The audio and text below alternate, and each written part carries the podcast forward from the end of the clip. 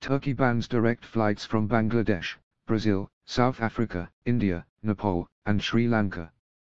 Turkey's Interior Ministry issued a circular stating that the country suspended flights from Bangladesh, Brazil, South Africa, India, Nepal, and Sri Lanka as of July 1 and until further notice.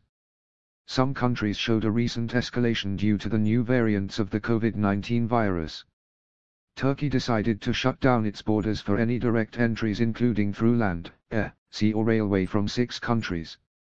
Travelers arriving to Turkey from another country after having been in one of those countries will be required to provide a negative COVID-19 test result conducted in the last 72 hours. Turkish authorities announced that Turkey is suspending direct flights from six countries over the spike of the new variants of the COVID-19 virus cases in those states. Turkey's Interior Ministry issued a circular stating that the country suspended flights from Bangladesh, Brazil, South Africa, India, Nepal, and Sri Lanka as of July 1 and until further notice. The ministry noted that the course of the pandemic in some countries showed a recent escalation due to the new variants of the COVID-19 virus.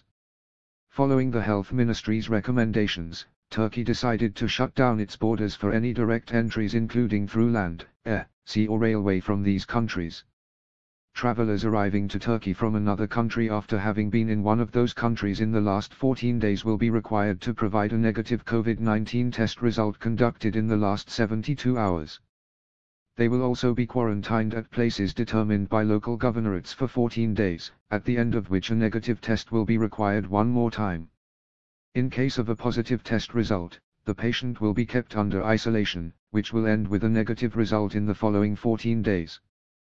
The ministry circular added that passengers arriving at Turkey from the UK, Iran, Egypt, and Singapore would be required to have a negative COVID-19 test result obtained in the last three days.